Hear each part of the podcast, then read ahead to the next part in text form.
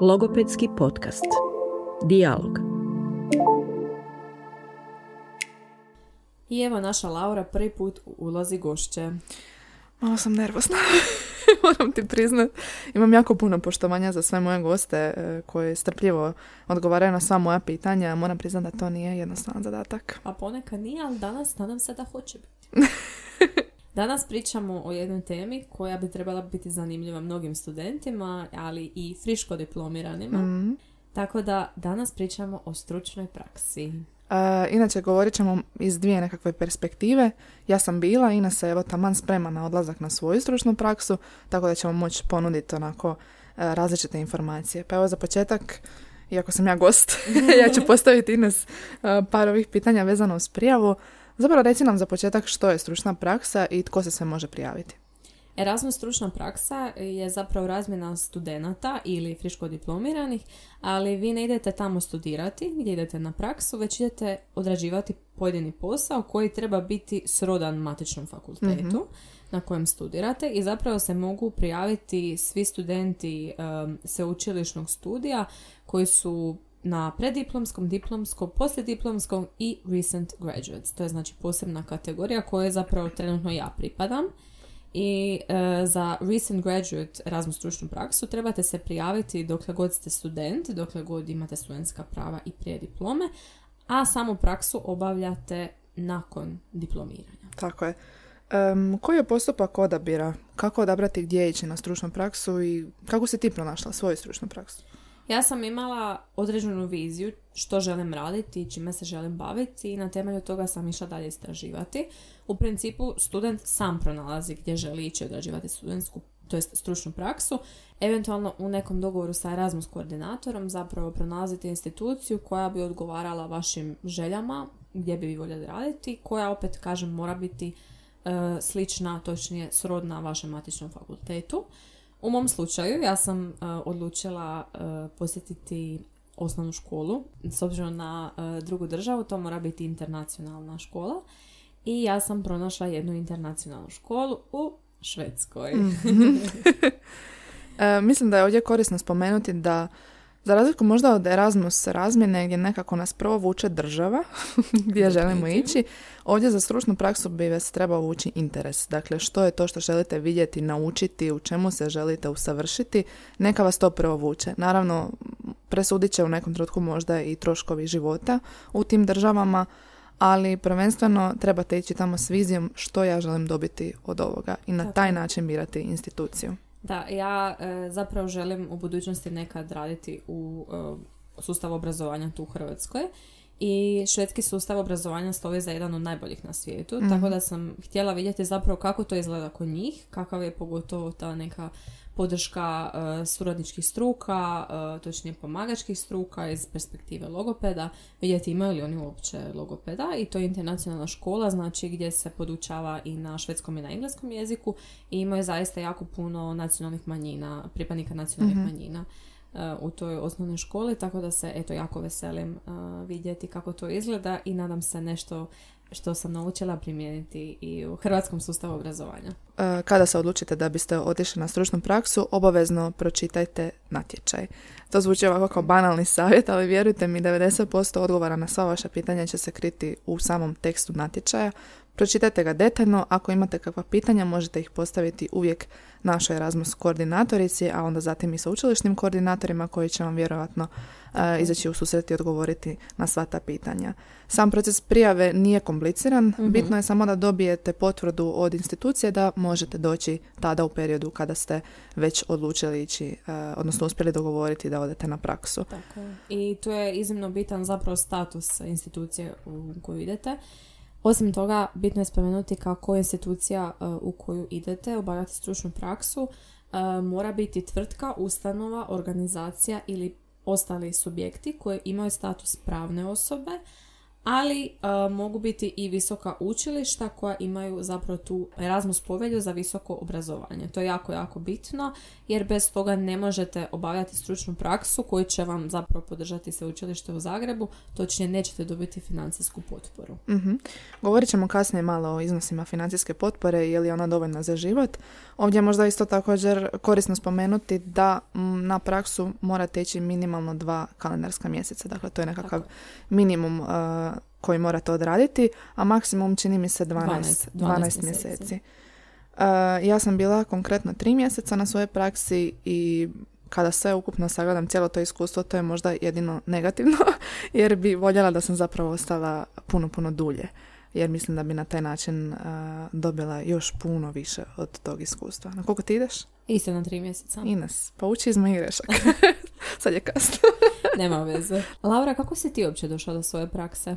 To je malo uh, komplicirana priča, ali u biti mene uvijek zanimao znanstveno istraživački rad i tako sam dosta, ja mislim od 2020. možda čak i od 2019. volontirala u našem Polinu, u laboratoriju za psiholingvistička istraživanja tu u biocentru uh, pod mentorstvom profesora Palmovića. I kada sam shvatila da želim ići na stručnu praksu, moj jedini uvjet je bio da to bude u takvom nekom području. Dakle, mene nisu zanimale škole, recimo kod tebe ili tako neke ustanove, već baš laboratoriji. I ja sam u biti onda pretraživala koje laboratorije se bave područjima koje mene zanimaju i to je konkretno jezik, odnosno uže dvojezičnost. I tako sam pronašla laboratorij u Berlinu, uh odnosno istraživačku skupinu koju vodi profesorica Gagarina, to je zapravo znači Leibnizov uh, institut koji glasi među najuspješnijim institutima u, u tom području jezika. Uh, ispostavilo se da profesorica Kovačević koja je voditeljica Polina poznaje profesoricu Gagarinu i tako smo stupile u kontakt. Ja sam rekla da sam zainteresirana da bi došla preko Erasmusa na stručnu praksu i tu smo onda krenuli vidjeti može li se to mm birokratski ostvariti. Potrefilo se da je i njima trebao netko ko će odraditi taj traineeship, tako sam ja onda uspjela to dogovoriti. To je isto trajalo nekoliko mjeseci dok smo sve nekako uspjeli uskladiti uh, da me oni mogu prihvatiti i da ja mogu doći na vrijeme, ali evo srećam se sve Uspjela poklopila. si odradila i vratila I vratila se, da, da. Ali opiši nam koji je uopće bio tvoj zadatak? Kakav je, kako je izgledao taj tvoj radni dan i što si ti zapravo morala obavljati? Pa ja sam došla na poziciju istraživačkog asistenta, što znači da sam od početka zapravo bila uronjena u sve ongoing research projects, gdje sam zapravo asistirala kako god sam znala i umjela u svim područjima.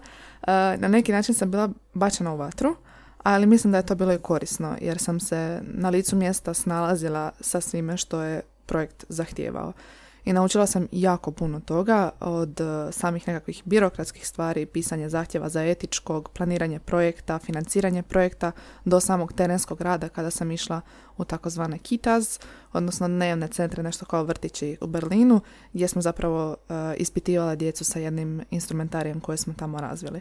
Tako da je bilo dosta dinamično. Ne mogu reći kako mi izgledao jedan dan jer je svaki bio više manje drugačiji, da.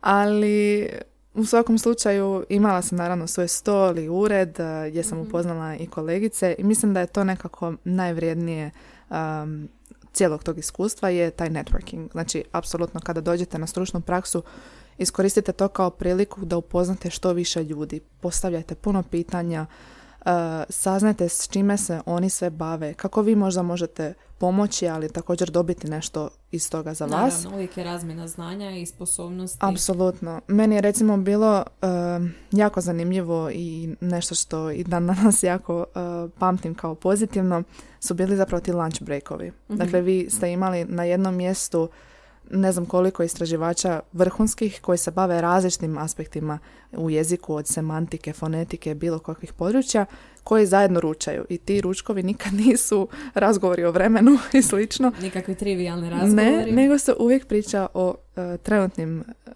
ma mogu biti jezične neke trivialnosti, ali uvijek je nekako jezik tema bio. Mhm. I tako vi možete doći zbunjeni na taj uh, lunch break s nekim problemom koji vas muči vezano uz vaš projekt i na lunch breaku otkriti rješenje jer će vam neko ponuditi potpuno drugačiju perspektivu. Tako da nemojte, stimulirajući da, nemojte propuštati ručkove, kave, pozive na piće posle posla, to je iznimno korisno. Nekad čak bude i zrno vrednije od ovog što se događa baš u sobama u uredu. Znači ti si bila tri mjeseca u Berlinu i Mhm. rekla si da ti nije bilo dovoljno. Ti si htjela ostati još? Da, u biti e, dogodi se to da ste vi taman prošli onboarding, taman ste uronjeni u svim projektima, taman se nešto zakuhalo i sad se tek ono kreće. Sve ono što ste sad isplanirali sad se kreće događati, a vi idete doma. Tako da, ja bih rekla, mislim da pa će i tri mjeseca je bolje nego ništa. Otiđite, ako nemate recimo financijskih mogućnosti ili slično, da pa će otiđite dva mjeseca, ali ako možete, pa mislite da možete ostati i dulje, definitivno iskoristite to jer ćete dobiti možda nekakvo neku zaokruženu cjelinu svega toga. Možda se još dublje onda zakomplicira stvar ako bude četiri mjeseca, pet mjeseci. Onda se nećete htjeti vratiti, da, da. Bitter A, sweet. Reci mi kako je bilo živjeti u gradu koji zapravo pršti energijom i povješću. O Berlinu imamo jako puno priča. Imaš li ti koju priču za podijeliti? Berlin je fantastičan. Berlin je policentričan grad, uh, što znači da nema jednu točku gdje je trg i gdje se sve događa, a onda okolna mjesta su zapostavljene. Svaki kvart Berlina izgleda Zato što kao nije svoj imao ni u svemir. povijesti. Tako je, da. Tako da svaki kvart Berlina izgleda kao svoj mali svemir. Kad god izađete iz metroa i ono vidite, okruženi ste apsolutno drugačijom i atmosferom i kulturom i energijom. Ljudi su drugačiji. Dakle, to je recimo meni bilo jako zanimljivo. Ja sam neprestano istraživala sve kvartove u Berlinu i svaki ima neki svoj poseban duh. A, Berlin je mjesto na koje možete doživjeti sve i nagledat ćete se svega, ali nekako vas to onda i oblikuje da prihvaćate sva ta iskustva. I meni je Berlin ostao zaista u jednom predivnom, predivnom um, sjećanju i mislim da je Berlin baš ono tip grada koji nikad ne spava. U Berlinu se stalno uvijek nešto događa. Znači, rado bi se vratila. Apsolutno. Makar turistički. Makar turistički. Mhm. A koje su opcije zapravo stanovanja na stručnoj praksi? Kako si se ti konkretno našla za, snašla za smještaj? Joj, evo dio Berlina koji nije dobar. U Berlinu je housing situacija dosta, dosta komplicirana. Znala sam čut e, od kolega na poslu koji su tražili tako recimo stan za najam, e, oni partnerica, i rekli su mi da su bukali slot od tipa sat vremena da pogledaju stan i s njima je bilo još 20 ljudi. 22 ljudi je gledalo stan od 40 kvadrata u jednom terminu. A ja sam mislila da su nekretnine u Zagrebu E, katastrofa. uvijek može gore, uvijek može gore. Tako da to je bilo malo komplicirano. Ja sam do mjesec dana do polaska nisam imala smještaj. I opet savjet, javite se svojoj instituciji. Recite im da je, vam je teško da pokušavate što ste se već pokušali, gdje ste se sve već javili i da ne pronalazite smještaj. Često se u nekakvu zadnji čas sve lijepo poklopi.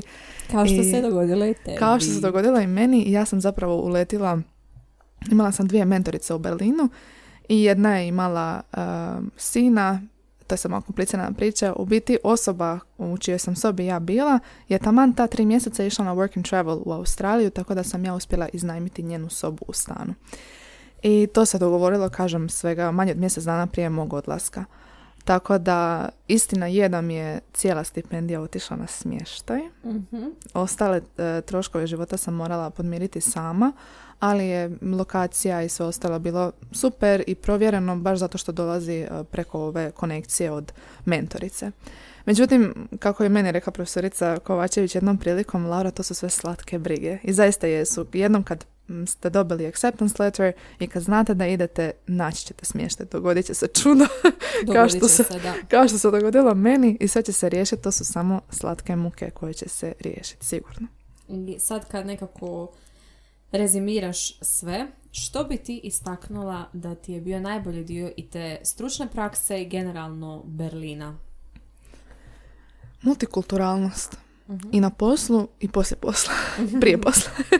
Zaista, dakle, ja sam, što se tiče dakle, ovog istraživačkog dijela, imala prilike vidjeti jedan labos koji se nalazi u Berlinu, ali je radni jezik je engleski jer su ljudi odasvud. Dakle, zaista e, Grška, Francuska, Makedonija, imali smo milion zemalja i u razgovorima s tim ljudima doznate toliko puno toga i zaista se educirate. Jednostavno to okružje u kojem vi jeste došli kao stranac i vi se možda ne osjećate doma, ali kad vidite da su svi oko vas na nekako na isti način tu, onda vas to nekako utješi, zagrli vas na neki način i vi se osjećate kao da tu pripadate. I ista stvar je za poslije posla jer je Berlin toliko pun različitim, kažem, i nacionalnim manjinama, ali općenito razni ljudi dolaze u Berlin jer je toliko prilačan. je li Berlin melting pot Europe? Sad ja ovako kao stručna osoba ću reći apsolutno da je. Moje subjektno mišljenje mislim da je. Mislim da je. I to se nekako vidi u svim tim aktivnostima i eventima koje se događaju. Dakle, vi imate ono taj Rekla park. da nikad ne spava nikad ne spava. Vi imate, i sjećam se da sam bila zadnji puta uh, taj park gdje je festival tajlandske hrane, pa onda festival kineske hrane. Evo, ja inače jako volim jesti. Ako slučajno niste primijetili. tako da je meni recimo ono što mi je ostalo posebno sjećanje gastronomska scena. Ja sam svaki dan, valjda negdje jela nešto, ali ne sad fancy, nego štandovi ili tako nekakvi festivali. I tu osjetite isto puno te uh, multikulturalnosti od koje prašti zapravo Berlin da. Znači za dobru gastronomiju idemo u Berlin. U Berlin. Iznađujući, ali istinito. Utvrđujem iz prve ruke. Evo, govorili smo sad stvarno dosta o Berlinu, ali mene zanima tvoja Švedska. Gdje ti točno ideš? ja idem u Štokholm. Lijepo, da. to je zapravo, koliko sam shvatila, kvart. da, Nisam još dovoljno istražila veličinu Štokholma. Aha. Budeš, kad e, ćeš tamo biti. Mm. E, to je zapravo kvart, ja bih rekla Solentuna i to je Dibber International School. E, mislim da imaju sustavi vrtića i dvije osnovne škole u mhm. principu. I što očekuješ od svoje prakse? Što, što se nadaš da ćeš tamo naučiti? A da ovdje možda ne možeš? E, pa primarno me jako zanima taj njihov obrazovni sustav jer kao što sam rekla e, priča se da je to jedan od najboljih mm, obrazovnih sustava na svijetu. I konkretno Deeper International School ističe baš taj holistički pristup u obrazovanju djece, tako da me zapravo jako zanima vidjeti kako to funkcionira i kako oni to doživljavaju i što točno u njihovom slučaju znači taj holistički pristup jer su istaknuli kako jako trude se zapravo raditi na toj kreativnoj e, strani kod djece, znači u smislu arts, tako da pretpostavljam to uključuje likovnu kulturu, mm. glazbenu kulturu, pa me jako zanima na što se fokusiraju u tom području i kako to zapravo sve izgleda jer znam ovo što sam uspjela pročitati i pronaći u njihovom obrazovnom sustavu da se zapravo jako kasno dodjeljuju ocjene. Mi konkretno mm već u drugom polugodištu prvog razreda osnovne škole e, djecu ocjenjujemo e, a oni ipak to malo kasnije rade, pa me zanima kako to zapravo e, sve izgleda trenutno. A što očekuješ od Švedske? Uh, hladnoću. to, to ćeš dobiti, da. da, ali idem zapravo u tom periodu proljeća, tako da će biti malo toplije, nadam se. mm I vrijeme midsomara. A, lijepo. I zapravo me najviše veseli što ću doživjeti Eurosong. Ajme, I sad sam ljubomorna. Prošle godine je pobjedila Lorin. Aha. Znači Eurosong je u Švedskoj. Ok, I uh, zapiši me da ću doći. Može, te obljetnica je uh, pobjede AB sa Waterloo. Dobro. Iskreno najviše se veselim. Vidimo se. je, li to razlog zašto si? nije, nije, e, nije. Ja sad kao, sad službeno mora biti, pa zato. ja se zapravo od uvijek divim skandinavcima u području te neke uređenosti države, makar na izgled. Ja vjerujem da svaka država ima svoje prednosti i mane, ali ovo što sam ja vidjela i što sam čula konkretno o skandinavcima i o njihovom sustavu obrazovanja mi se jako dojmilo i zaista sam htjela vidjeti kako to izgleda u stvarnosti i stvarno se nadam da ću neke prakse koje oni primjenjuju u svom radu uspjeti ja implementirati u možda svoj budući posao, koliko god mi naravno to naš uh, obrazovni sustav dozvoljava, mhm. ali evo, zaista se veselim jako, jako vidjeti to. u kojoj si ti sad fazi? Jesi pronašla smještaj? Ne. mm Nisam još pronašla smještaj, samo sam se ubacila u nekoliko Facebook grupa, ali vidim da su ljudi jako aktivni da traže zapravo smještaj isto kao ja, na nekakav kratki period, kao Erasmus studenti ili su dobili nekakav posao kratki tako da svakako ne planiram živjeti sama jer mislim da garsonjeru u Hrvatskoj se ne mogu baš priuštiti, Da. a kamoli u Švedskoj. Dotaknut ćemo se uskoro baš i tih e, troškova. E, ono što bih htjela naglasiti je da sigurno kad ćete tražiti smještaj, uključite se naravno u Facebook grupe, pronađite njihove oglasnike, pitajte na instituciju gdje dolazite mogu li vam oni pomoći i osobito ako vas zanima Njemačka i Austrija, a želite živjeti u cimerstvu, recimo to u Njemačkoj jako popularno, osobito u Berlinu, onda postoji posebna stranica koja se zove WG Sucht, gdje zapravo uh, WG znači Wohnungsgemeinschaft, gdje zapravo tražite um, nekoga s kime možete živjeti. I tamo ima dosta short term opcija gdje možete na kraći period iznajmiti sobu. To je isto malo specifična priča. Ja kad sam se prijavljivala, to je bilo gore nego Tinder Ines. to je bilo. Oni su zahtijevali, to su vam bile ogromne, eh, ogromni opisi uvjeta koje vi morate zadovoljiti da biste živjeli u tom stanu. Baš zato što je housing situacija tako grozna Da. onda oni mogu postavljati takve uvjete, pa je bilo recimo, um, ne znam, ako jedete meso, ne smijete ga pripremati u stanu ili Oh, slično. wow. Da, baš su bili nekakvi uvjeti koji su možda nama striktni. Um, isto tako, budući da su ti opisi često jako, jako dugi, onda bi uvijek znali napisati jednu malu tajnu riječ, tipa kuhn ili nešto tako Mhm. kolač, koju morate iskoristiti u svojoj prijavi, da oni znaju da su uvjereni da ste vi to sve pročitali. Tako da nemojte da vas to zastraši. Ja sam na početku bila, ma ko će se s ovim baviti? Kome se ovo da? Međutim, to je nešto što je tamo normalno i uobičajeno, tako da se treba malo s time pozabaviti. Nije dovoljno samo napisati, hej, zainteresirana sam za stan, trebate se Da. malo predstaviti, opisati sebe, svoje nekakve životne navike i onda se držati fige nadati se da vam odgovore zapravo. Da. I htjela bih tu spomenuti da za većinu zemalja zapravo kada se ide odrađivati, odrađivati stručna e, praksa, nema opcije smještaja u dom. Mm, Znači ti kao e, kad ideš na Erasmus stručnu praksu zapravo nemaš mogućnost doma u većini zemalja. U nekima imaš, konkretno evo meni je jedna kolegica bila u Gracu i ona je bila smještena, ali to je bio privatni dom. Tako da tu morate uvijek dobro istražiti što se nudi i koje su vam opcije. Ja znam konkretno za Švedsku da oni uopće nemaju domove, koliko sam shvatila, iz nekakvih i priča, ali iz informacija koje sam uspjela pronaći. Tako da zapravo ni kad bi išla tamo kao student ne bi imala smještaj u nekom domu, nego bi morala tražiti privatno neki stan ili tako dijeljenje e, smještaja. Da. Zato je bitno da dobro planirate svoje financije. Evo, ja sam bila svjesna da će meni stipendija pokriti isključivo stanarinu. Zato sam se, uzela sam u toj apsolventskoj godini dobrih šest mjeseci gdje sam zarađivala i štedila da bi mogla pokriti sve ostale životne troškove. E, putem stipendije možete dobiti dva različita iznosa, ovisno o tome idete li u zemlje koje su višeg životnog standarda ili je. niže. Mislim da se radi o kojim iznosima, Ines? E, 650 eura za ove Niže? zemlje zapravo s nižim životnim troškovima i 700 eura za zemlje sa višim životnim troškovima. S obzirom da tu možete zapravo dobiti i dodatak na vašoj financijskoj potpori, ovisno je li spadate u kategoriju studenta s manje mogućnosti ili čak studente sa e, invaliditetom. Tako da na temelju toga možete dobiti još e, dodatni poticaj. Konkretno, evo, moja stipendija će iznositi e, 200 950 eura se ukupno, zato što... e, Si imala dodatak? tako, imala sam Da. dodatak i idem u zemlju sa višim životnim troškovima. E, ja sam kao dodatak priložila e, to da je zapravo moj matični fakultet na mjestu mog boravišta, a ne prebivališta. Znači ja sam student koji studira u drugom gradu od onoga koji je e, zapravo moj rodni grad. Da. Tako da na temelju toga isto možete dobiti, a ako imate i više stvari koje možete priložiti kako biste bili student s manje mogućnosti, one vas se, te potvrde vam se međusobno isključuju. Znači možete priložiti zapravo samo jednu koja vam, je, koja vam vrijedi i na temelju toga već dobivate. ostvarite. Da, Tako je. da.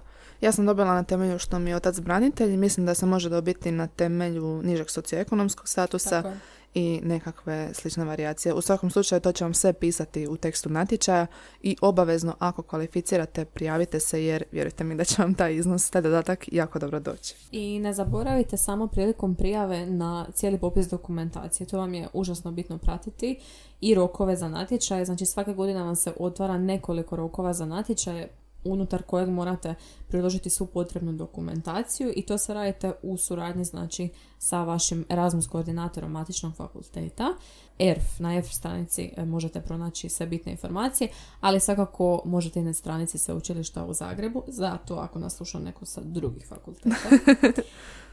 I tu ne zaboravite da vam je bitno priložiti i motivacijsko pismo i životopis, tako da ako ga nemate spremnog od prije, napišite nešto lijepo. Sad je vrijeme da ga uglancate malo tako i, i. Malo sredite i zašto vi baš želite ići na stručnu praksu, što želite raditi tamo i što ćete odrađivati je jako bitno za istaknuti na motivacijskom pismu zapravo.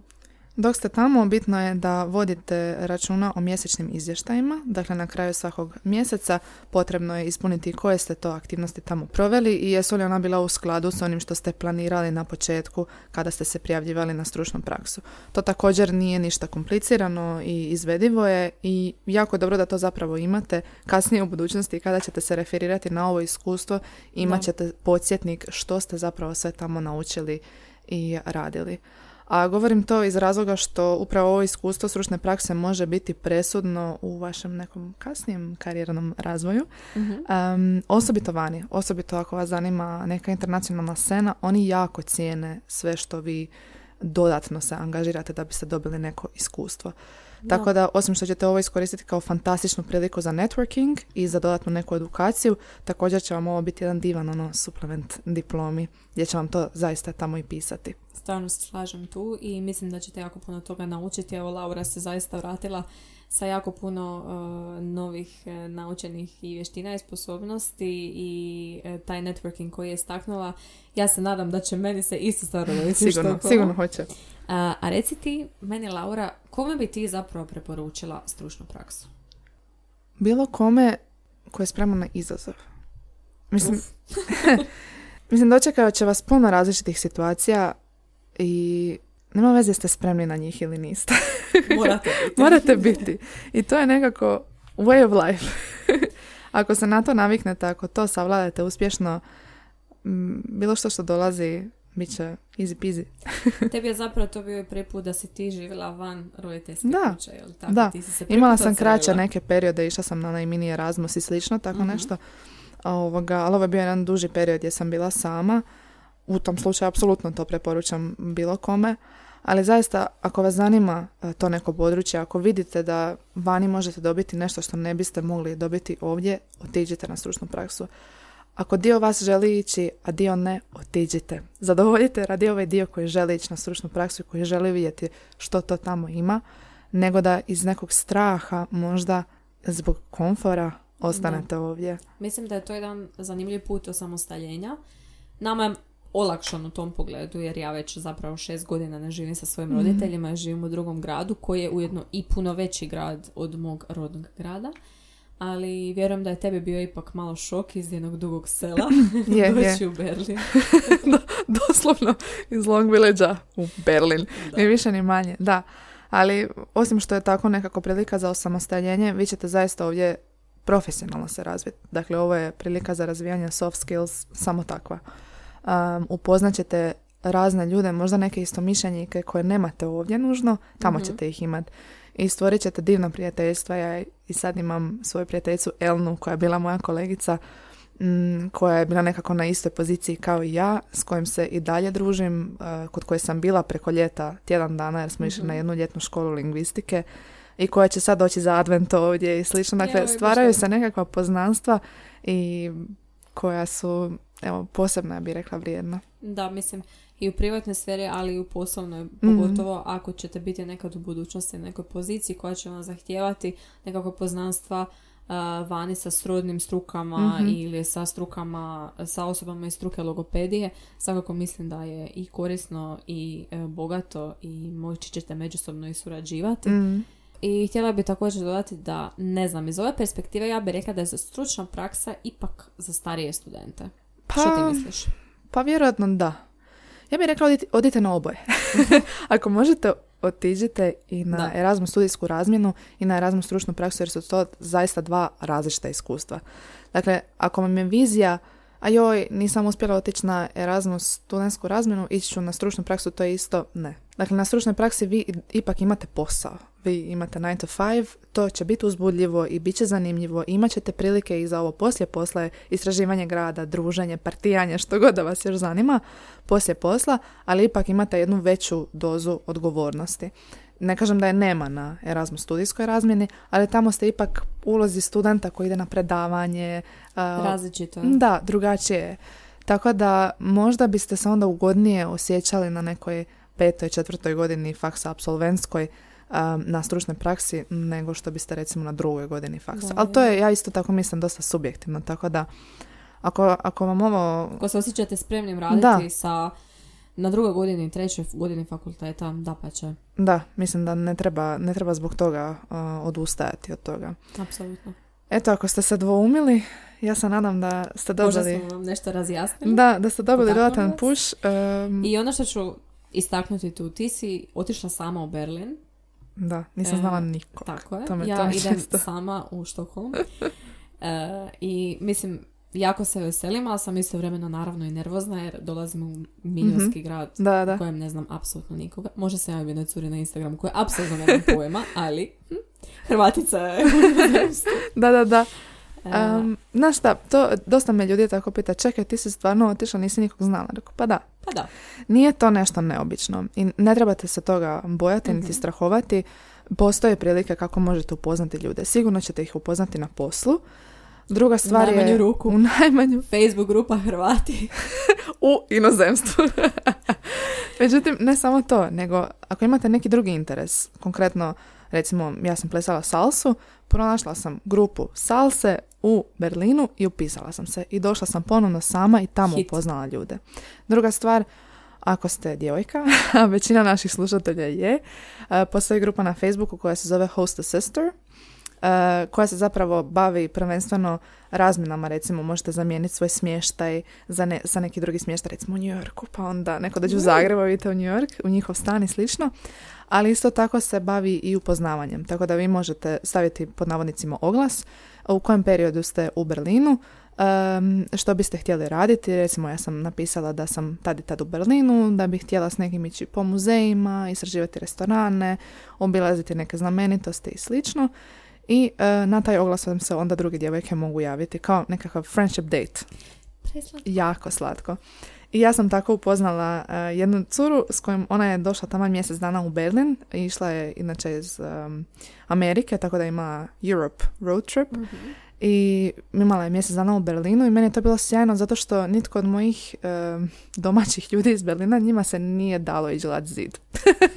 I takva neke gluposti njima, jeli, koje one vide svaki dan te turističke stvari, nije mi to bilo onako sad najbolja stvar na svijetu, tako da kad je ona došla, onda smo nas dvije lijepo odradile sve te mhm. turističke ture i to je bilo sjajno. Kažem, isto tako smo se prvi put upoznale u kafiću i onda smo provele cijeli dan skupa i tih mjesec dana smo se stvarno uh, jako puno družile i naravno ostale smo i dalje u kontaktu. Tako da postoje načini kako možete upoznati ljude, nije smak svijeta, nemojte se bojati toga. Živimo u vrijeme društvenih mreža gdje svatko može upoznati svakoga u bilo kojem dijelu svijeta. Reci mi za kraj najbolja turistička, najzanimljivija turistička atrakcija Berlina. A, pa turistička atrakcija, baš kao takva, ne mogu reći da je ovo atrakcija, ali recimo meni je bilo jako zanimljivo što znala sam tako ono bauljat kroz grad i zaustavim se ono na semaforu i gledam u pod ili nešto tako i skužim da su tu je označen prijašnji zid. Dakle, kroz cijeli grad imaju male pločice koje označavaju da je na tom mjestu bio zid i zapravo shvatite da ovoga se nalazite na međi ono povijesti um, između dvije nekakve da, različite različite sfere. Uh, osjeća se još uvijek dosta razlika između istoka i zapada, čak i u mentalitetu ljudi, još uvijek, iako I je prošlo. infrastruktura. Naravno, infrastruktura, to ćete prepoznati čim se, jasno ćete vidjeti gdje ste izašli, čak i ako ste ovako spacijalno ograničene kao ja, mhm. pa se gubite po gradu bez Google Mapsa, prepoznat ćete odmah po arhitekturi gdje se nalazite, ali se to dosta osjećaju u, u duhu ljudi, isto tako um, ovisno o tome. Da, da. Se još Tako da mi je to bilo recimo zanimljivo vidjeti. Uh, razgovarala sam puno naravno uh, sa ljudima iz Berlina o toj povijesti. Nerado se baš prisjećaju toga. Svjesni su da je to nekako mrlja. Um, ali se osjeti da i dalje, dalje se osjećaju te nekakve posljedice. Zato to nadoknađuju rave scenom. Uh, evo, evo došli smo do prave teme ove epizode, šalim se naravno, ali Berlin uh, clubbing scena je nešto apsolutno specifično. Uh, moram priznati da, nažalost, ja nisam fan elektronske glazbe, nemojte me ubiti. Uh, tako da mi nije to toliko bilo privlačno, ali jesam uh, išla jednom da vidim, čisto da vidim kako će to sve izgledati. Um, očekujte redove, dakle za sve se čeka minimalno 2-3 sata u redu. Možete ići van u bilo koje doba dana, uh, tjedna, šta god, dakle normalno je da se nedeljom popodne nađete u klubu, jer zašto Pa ne? zašto ne? Pa zašto ne? Popodnevne kave idemo... popodnevni ne pići, tamo si spreman za aktivnost. Ovoga, ali su jako, jako veliki redovi. Što se tiče dress koda, ovisi gdje idete, nije isto idete li u Sisyphus ili idete u Kit Kat koji je poznat po nekim svojim Aha. zanimljivostima koje se tamo događaju. Jesi išla u onaj najpoznatiji klub? Bergheim? Ne, nisam. E, to su mi svi rekli, to je turistički. Kao mi tamo nećemo ići. Tako da, da, domaći sam, tamo ne idu. da, ja sam se ponašala kao domaća pa sam rekla da, to je pre mainstream za mene. Kao kad Zagrebčani kažu da ne idu uh, od kalča na piće. Da, zašto? Sad ću ja natkaći, to nema smisla. Um, tako da nisam, nisam ni pokušavala tamo ići, išla sam, uh, pokušali smo ući u jedan drugi klub, ali prijatelj s kojim sam tamo išla je rekao da njega redovito odbijaju jer ima ovako jedan baby face pa su nas odbili.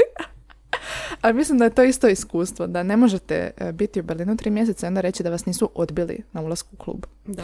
Tako da morate, morate dođete tamo recimo na ulaz i onda vas bouncer pita zašto ste došli, a, šta vas to točno zanima, a, zašto baš danas i onako vas odmjeri i onda kaže "Mm, danas ipak ne i uputi na izlaz. Tako to otprilike izgleda iz prve ruke, ali onda se nađete na nekom drugom klubu i tamo uđete i sve bude ok, tako da a, bez brige. Ali je, to je nešto specifično i to je onako, mislim da ako ste u Berlinu da barem probate. Iskustvo je biti odbijen. Evo. Naravno.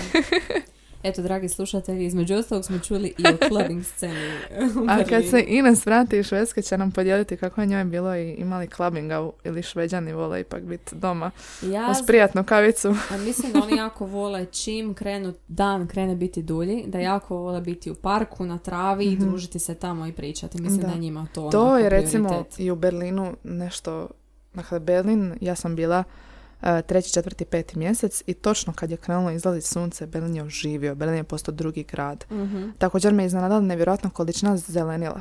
Dakle, oni imaju ogromne parkove i could recimo, uopće nisam to očekivala od jednog Berlina, ali zaista imaju jako puno zelenih površina i jednostavno ljudi živnu i sve se događa vani i ogromne su gužve. Mislim, Berlin ima jako puno stanovnika, pogotovo još kad turisti krenu dolaziti. Tako da kasnije sam još uh, ljetos, ono kad sam bila na radionici, ljudi se kupaju po jezerima, um, događaju se milion različitih festivala, stvarno je... Ma, Svi smo mi zapravo isti, samo ovisimo o suncu. o vitaminu D, ni više ni manje. Ja ne znam kako ćeš ti onda preživjeti u Švedsku. Ne znam. Ali svakako bi se, uklopit ću se definitivno sa tenom. I Da, da, da. me malo kosa, kosa me malo odaje da nisam. Da nisi njihova, ali uklopit ćeš se bez obzira na to, ja vjerujem. E, Dragi slušatelji, hvala vam što ste sam, s nama prošli kroz Štokholm, Berlin i Mhm. stručnu praksu. Nadam se da ste uspjeli čuti koju zanimljivu informaciju, da ste saznali nešto novo i da ćete razmisliti o tome hoćete li vi posjetiti neku državu i baciti se zapravo u rad u inozemstvu Mhm. prije nego što zaista krenete raditi. Mhm. I nadam se da smo vam bile zanimljive i informativne. Pa da, mislim, ako nismo onda... Hvala vam što slušate e, dijalog. Ako i- imate bilo kakva pitanja, slobodno nam se obratite. Uvijek. Naravno, tu je naša Vesna Čavić, eh, Erasmus koordinatorica koja će vas voditi kroz cijeli taj proces, a možda je. za ovako neka ležernija iskustva, kao što smo sad govorili malo o Berlinu, malo o Švedskoj, slobodno nam se obratite. A ako vam se posebno baš svidjela epizoda, možete nas počastiti kavicom. Može. Nećemo se ljutiti. E, po novome imamo, skupljamo donacije za SoundCloud pretplatu, e, tako da nam putem portala Buy Me a Coffee vidjet ćete linkove na našim društvenim mrežama, ali u opisu ove epizode možete donirati neka dva eura simbolična, pa ćemo mi to lijepo sačuvati za SoundCloud. Pa mi si volimo piti kavu tu u Hrvatskoj, pa je... Pa eto, ali štedimo i nas, štedit ćemo za SoundCloud. Bez brige, ja ću to držati pod kontrolom. Ali u svakom slučaju nam možete uvijek ostaviti komentar, to isto nam ispunjava dušu. Veselimo se tome. Hvala vam još jednom na slušanju. Ja sam Ines. Ja sam gošća Laura, Tako je. a ovo je dijalog.